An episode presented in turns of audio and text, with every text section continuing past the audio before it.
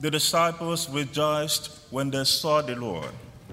Hallelujah, hallelujah.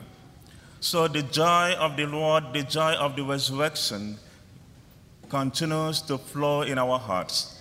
And we continue to celebrate that joy on this Sunday that we also celebrate the divine mercy of God.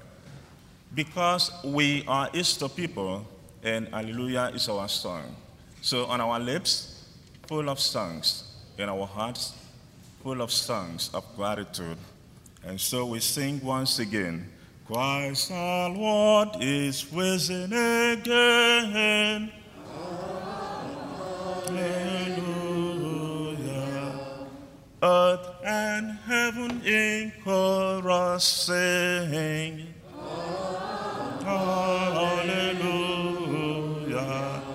Raise your joy in triumph, sing.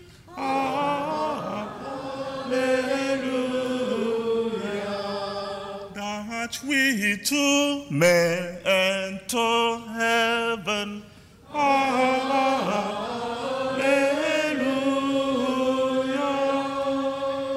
Amen.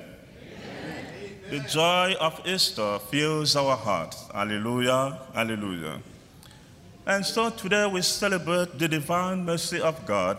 And as I said in the beginning, the divine mercy is a reminder that no one, none of us, is excluded from the mercy of God. None of us is excluded from the compassionate love of God.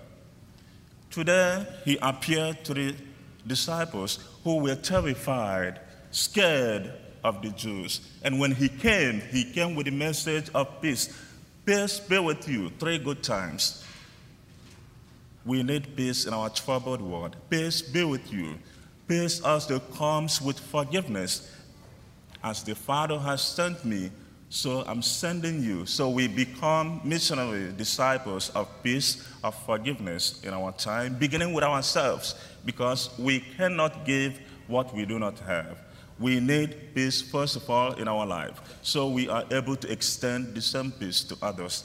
Peace be with you. Three good times. At Mass, we say it many times. Uh, the prayer after our Father, the praise begins, continues. The embolism, he said, Deliver us, Lord, from every. Graciously grant peace in our days. And we also invited to offer the sign of peace to everyone. We need peace. So, coming to the disciples who were scared, he didn't come to judge them. You abandoned me, you neglected me, you betrayed me. No, he didn't come to find fault with them. Rather, he came with the message of forgiveness, the message of mercy, the message of love.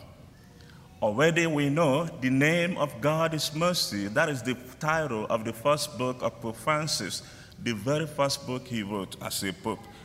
The book is The Name of God is Mercy. Why? Because mercy is the new name or new face with which God reveals himself all through the scriptures from the Old Testament to the New Testament. Just few examples. You know how often the Israelites failed in keeping the, uh, the covenant. They were unfaithful to the covenant, but God continued to show mercy over and over in sending them kings, prophets, that we show them the way, that we lead them out of exile, that we get them to the promised land, and to keep them in the right path. And in the fullness of time, mercy became a person. So mercy is not just an idea, it is not just a concept, but a person. Christ incarnated lived among us, and all through his public ministry, we witness the exercise of mercy.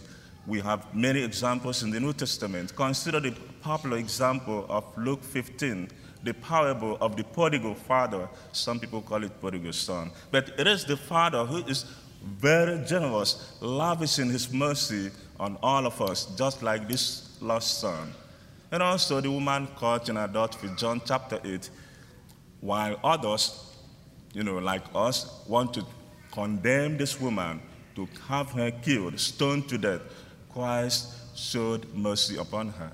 And many other good examples inviting us that mercy is a person, a person once encountered, once lived. And once we are in union with Him, then not only that we experience this mercy ourselves, we are energized to extend the same mercy to others.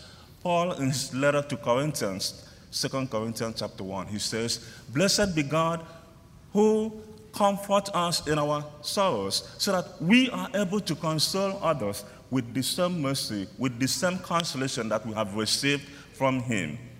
So, because of the many ways that God continues this mission of mercy upon us, the church thought it wise to have a Sunday dedicated to celebrating the mercy of God, but also reminding all of us that we are called to be merciful.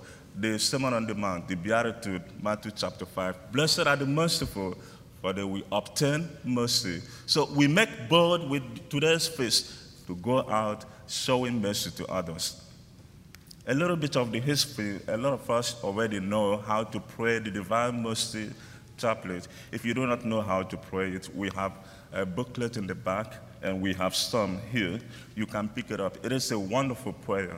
But um, we know in 1931, uh, St. Faustina Kowalski, a nun, uh, the Lord appeared to her, you know, revealing his mercy, the picture of divine mercy that you see, the rays of light, the red, and all of that. So the Lord appeared to this uh, saintly nun and described his compassion, his love, and asked that all of us, anyone who devote themselves venerating the image of divine mercy, first we receive not only forgiveness of sin, but also plenary indulgence. That is why the church asked us this weekend to go to confession and also um, receive communion so that the plenary indulgence for today's uh, feast of divine mercy will be upon us. So if you were not able to do it the weekend, you can also do it after, uh, uh, after the feast of uh, divine mercy. So you can gain the plenary indulgence.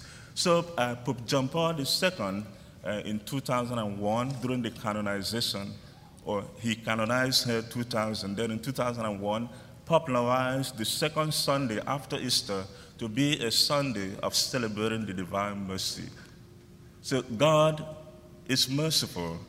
The psalm for this man says, Give thanks to the Lord, for he is good, for his mercy endures forever, or his love is everlasting. So as we celebrate him, we also recall the need for all of us to receive mercy ourselves. Mercy is embedded in offering forgiveness. The church continues in that business of celebrating mercy through the sacrament of reconciliation. That is the peace that the Lord has come to offer us. That is the serenity that He has come to bring us. In our time, we have so many things troubling us. Perhaps job, children, family, all of these worries take us away from experiencing the inner peace that the Lord has come to give us. You know, it is said that uh, if you are going through depression, you are living in the past. And if you are so anxious all the time, anxiety, then you're living in the future. But when you are at peace, you are living in the moment. And we're called to celebrate every moment the Lord has given us as a gift. Do not worry about what tomorrow will bring. You know, the Gospel of Matthew 6 tells us about all of these worries. Not that we shouldn't worry about life and all of that, but not to be so much invested in all of the troubles going on. Paul gives us a kind of uh, admonition on worrying up. Worry does not change anything. Rather, it, it sucks the energy out of us. Paul tells us in his letter to Romans, chapter 12, beginning to, you know, be not anxious about anything, anxiety. Be not anxious about anything, but in everything, with prayer and petition, make your request known to God. He cares. 1 Peter 5 7. He cares. Unload all of that worries unto Him, for He cares. As we come together to celebrate the divine mercy, we ask the Lord of mercy to give us the faith strong enough to experience and not to be like Thomas, who insisted, unless I put my hands here and in the side then we cannot believe. But to have the faith strong enough because faith will tell us that Christ is with us always.